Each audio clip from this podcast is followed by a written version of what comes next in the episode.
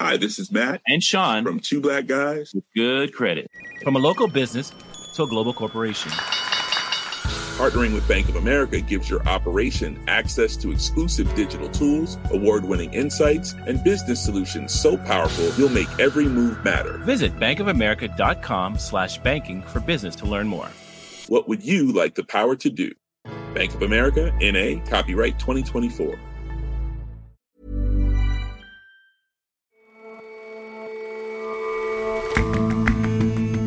Hello, and welcome to The Intelligence from The Economist. I'm your host, Ora Ogunbiyi. Every weekday, we provide a fresh perspective on the events shaping your world. Estimates of just how many Russian soldiers have died in Ukraine vary depending on who you ask. But The Economist has been digging into some new data free of any political skew, which could help us draw some more accurate conclusions. And the 110th Tour de France is nearing its conclusion. The sport has evolved immensely since the very first. In some ways, it has become more exciting and nail biting to watch. But with that comes heightened and potentially fatal risks.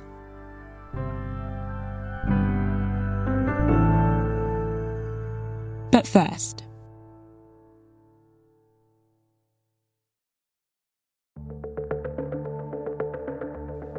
In 2006, before Tesla had any cars in production, Elon Musk set out his plans to take on the auto industry. I think global warming is, is a very serious issue, and, and it's something that, that we have to address. And the only way to address that is, is to come up with a car that doesn't add carbon emissions to, to the environment. And I think the, the way to do that is, is with electric vehicles. He and his company set about doing just that, beginning with the Model S. This illusion that electric cars cannot be as good as gasoline cars. That if you have to go with an electric car, you're, you're accepting a, a, product that's worse.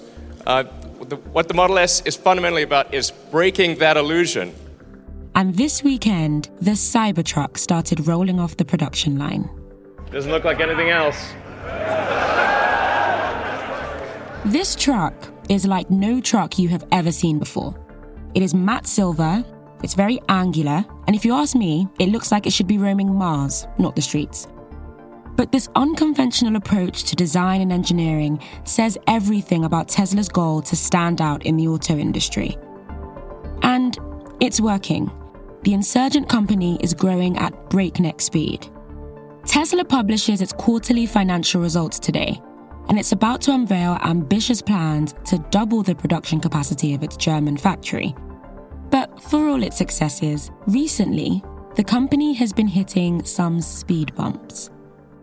Tesla is a really relatively young car company. It's only been making mass market vehicles for sort of 10 years now, and it's an insurgent in an industry where insurgents are hard to come by. Simon Wright is The Economist's industry editor. But as it goes from strength to strength and makes more and more cars, what it may find is it's going to have to start imitating some of the aspects of the traditional car industry, the traditional car industry that is eschewed up to now, in order to grow and remain handsomely profitable. And so, Simon, give us a sense of where Tesla currently sits in the car industry. In 2011, Tesla said it wanted to become the most compelling car company of the 21st century while accelerating the world's transition to electric vehicles. And it's hard to argue that Tesla hasn't achieved that. It's grown very, very fast. Last year, it made 1.3 million vehicles. This year, Elon Musk, its boss, says that it could make 2 million vehicles. That's possible. Tesla Model Y, which is a small SUV, was the world's best selling car in the first quarter of 2023. And investors have bought into this. It's valued at nearly $900 billion, which is more than several of the world's other car companies put together and operating margins of 17% last year. Only really Porsche, which makes far fewer cars, can rival that.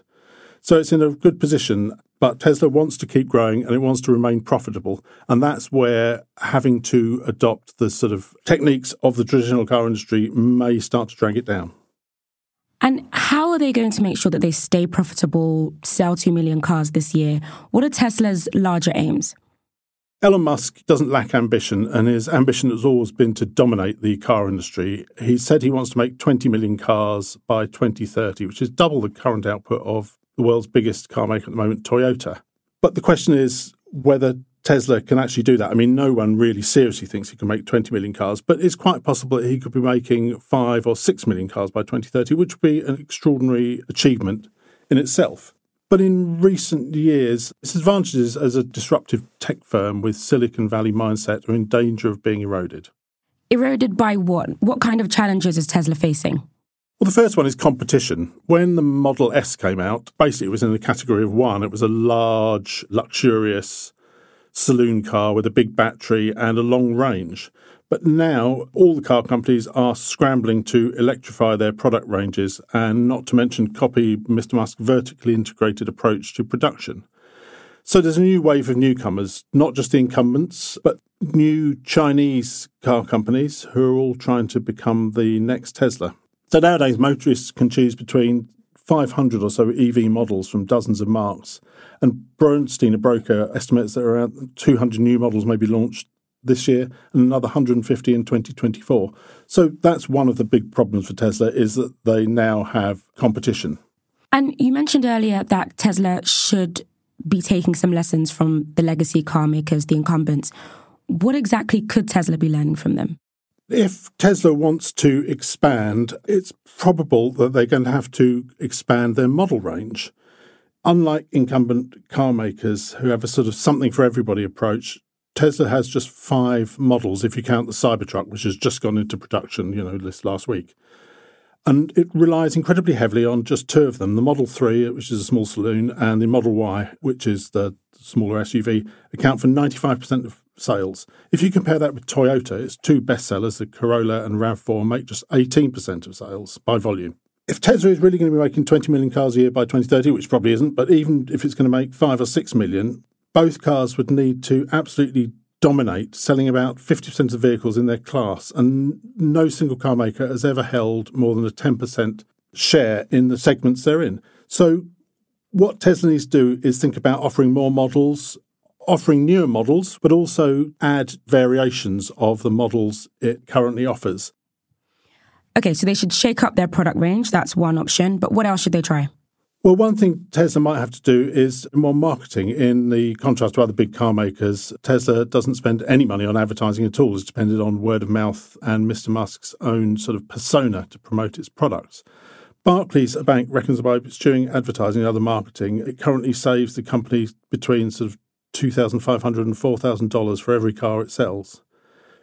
But Tesla will need to reach many more customers if it wants to reach its targets. Musk's personal brand may not be enough to keep it going. Another car making staple to which Tesla has to come around is price cuts. Mr. Musk pledged never to offer discounts or allowed inventory to build up. And in fact, he's done both of late. And you mentioned earlier competition from Chinese car makers. How is Tesla faring in China? Well, that's a really interesting question. At one point, Tesla seemed to have a privileged position in China. China needed Tesla more than Tesla needed China almost, in the sense that it was allowed to set up without having a joint venture with a domestic Chinese car maker, unlike any other foreign car maker. The reason was that China wanted to boost EV sales, but also it wanted to encourage its domestic car makers. But it's almost done too well at that, in the sense that now Tesla is struggling in China, like other foreign car makers. Although it's growing, its market share is slipping because these Chinese car makers are doing very well at producing their own EVs that appeal to Chinese buyers. And Simon, how do you think Tesla will be able to overcome this myriad of challenges and maintain growth and profitability? Well, it's a good question and it's a hard question to answer. In a sense, Tesla has some other advantages over car companies. It still has this sort of simplicity of manufacturing. Elon Musk has promised this thing called the unboxed process, which is another approach to manufacturing to make the system even more simple, which could, you know, help it to keep costs down. And also it could get over, over the China problem by manufacturing in other low cost countries. It's uh, instructive that Elon Musk recently visited India to discuss how he might start building cars in that country at some point in the future. So I think Tesla is going to continue to grow. The real question is where it will be by 2030. Most sober analysts think it will be making five to six million cars and its margins will still be some way above the legacy car industry that it's taken on. So even if it does have a more difficult future, it still looks quite a bright one for Tesla. Simon, thank you so much for joining us. Thank you.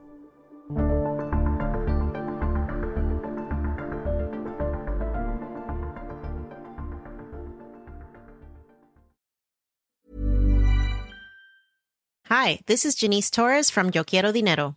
From a local business to a global corporation, partnering with Bank of America gives your operation access to exclusive digital tools, award winning insights, and business solutions so powerful you'll make every move matter. Visit bankofamerica.com slash banking for business to learn more. What would you like the power to do? Bank of America NA, copyright 2024.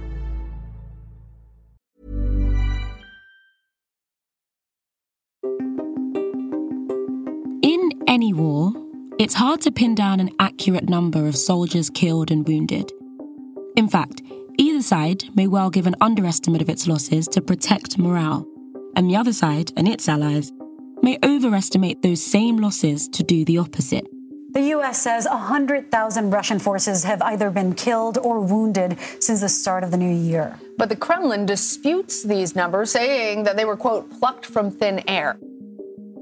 So, what's the best way to work out the true number? So, Russia's President Vladimir Putin hasn't given an updated or realistic figure for the number of soldiers on the Russian side that have died in Ukraine. Sondre Solstad is a senior data journalist at The Economist. The latest number that he gave was in September last year, where he said there were around 6,000. That absurdly low number makes sense from his perspective because if he gave a true tally, it might lead fewer people to want to sign up to fight. However, new data enables us to provide an independent estimate. The basic idea is that people who die leave two things behind memories and money. Sondre, tell me a bit more about that. How can memories and money work as indicators? So, the way that the people behind this investigation, which were from two independent Russian media outlets, Mediazona and Meduza, put it together was that they started by going through memories. And by that, I mean that they went through local media, through social media, and through all sorts of official records to try to find individuals who had been killed in Ukraine that had been remembered in some way that actually enabled them, so this was mainly work by Mediazona together with the BBC, to construct a list of 27,000 individual Russian soldiers who had died in Ukraine. Now, obviously, that's not the full list because not everyone could be identified. And even if you put a lot of people at work to do this, you're going to miss a lot of people. But there is another source of information that you can use, which is official inheritance records.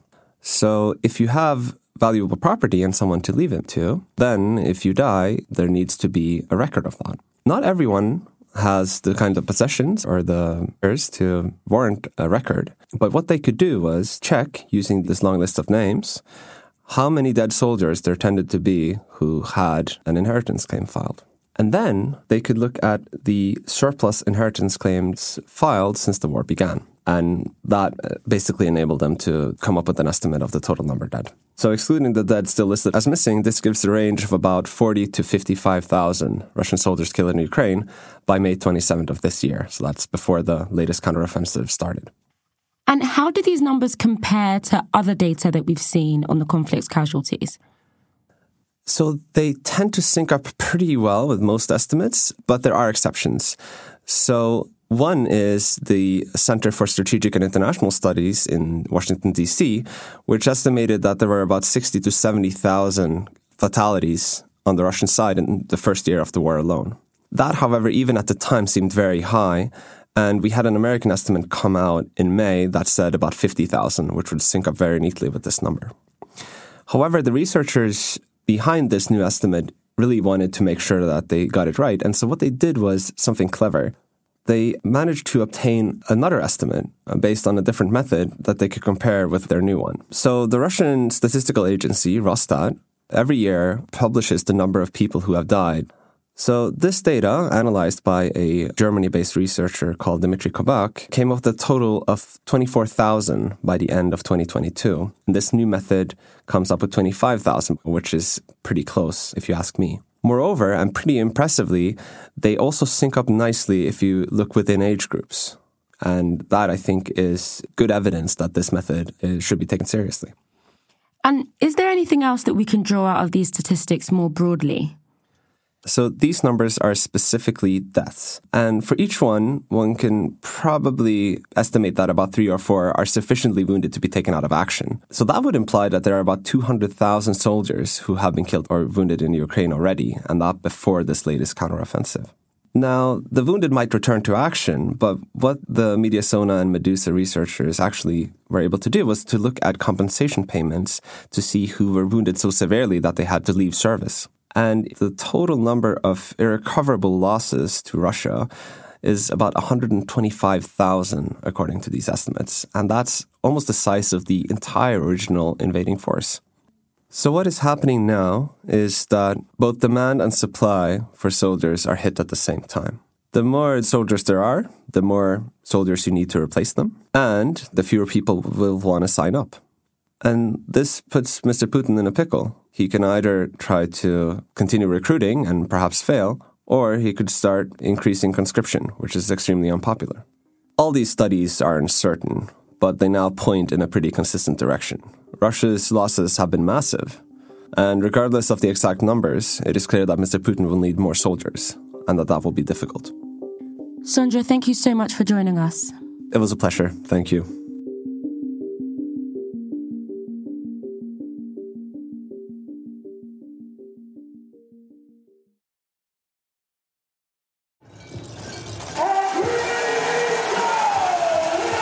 Tom Pidcock has been described as the most exciting cyclist in the world.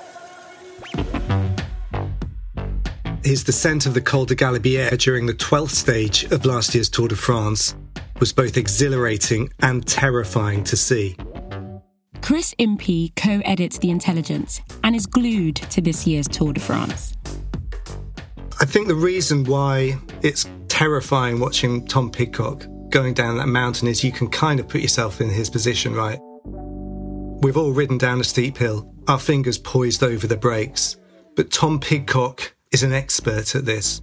He learned his trade as a mountain biker. He's an Olympic champion. He knows what angle to go into the corners, what angle to come out of them. He knows when to put the brakes on, and that allows him to make big gains on his competitors. So he's flying down the Galibier in last year's Tour de France, which is this twisting alpine pass. And when he's doing that, he's exceeding 100 kilometres an hour. Back in Europe, the cycle marathon season is in top gear, or should we say bottom gear. 30 years ago, riders went down mountains fast, but they didn't really attack each other on the mountain. They didn't try and overtake each other. These days, it's part of the modern sport.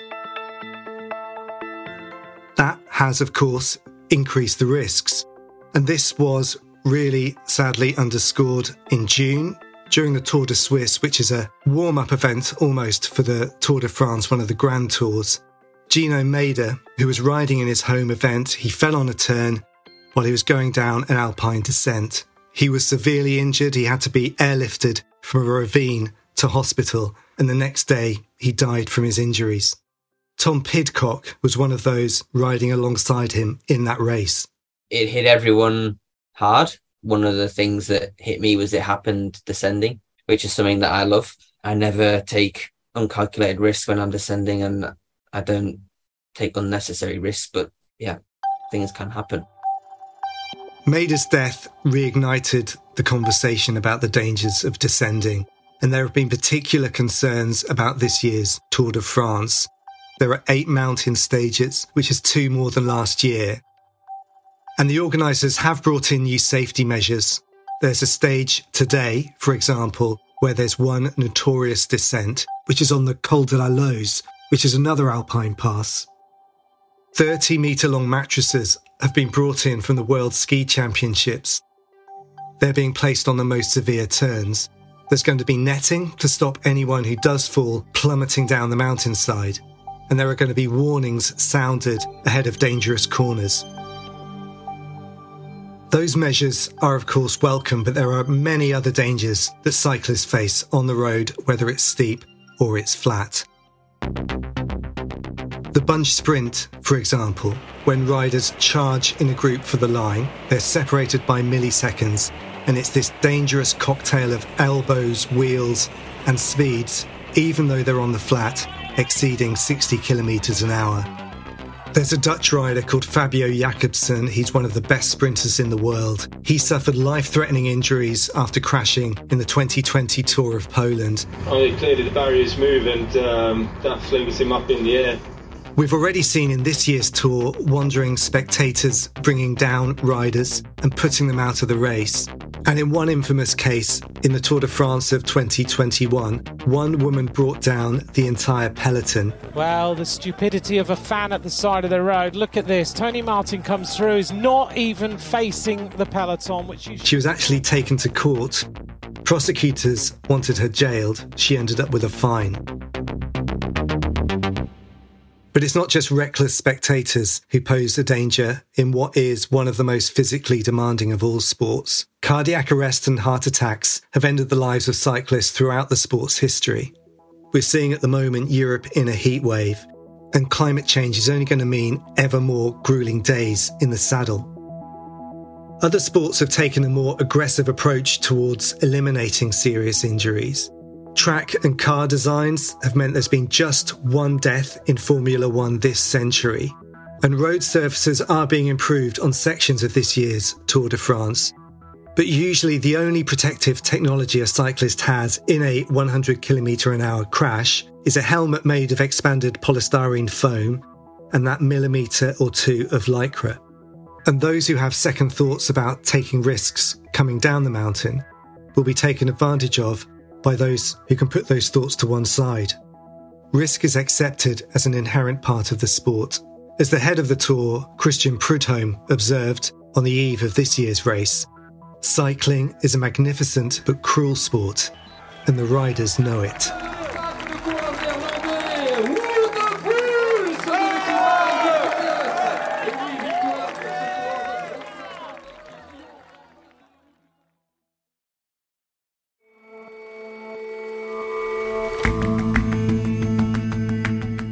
That's all for this episode of The Intelligence. Let us know what you think of the show. You can email us at podcast at economist.com. And if you're not a subscriber to The Economist, what are you waiting for? Join the club. Get a free 30-day digital subscription by going to economist.com slash intelligence offer. The link is in the show notes.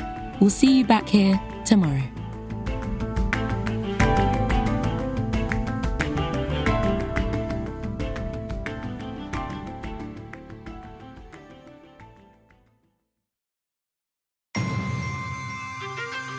Data is the lifeblood of business and society. Want to get better with it?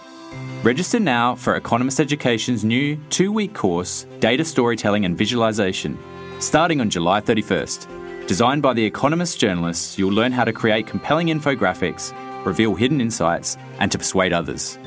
And as an Economist podcast listener, enjoy 15% off with the code DATA. So sign up now at economist.com slash data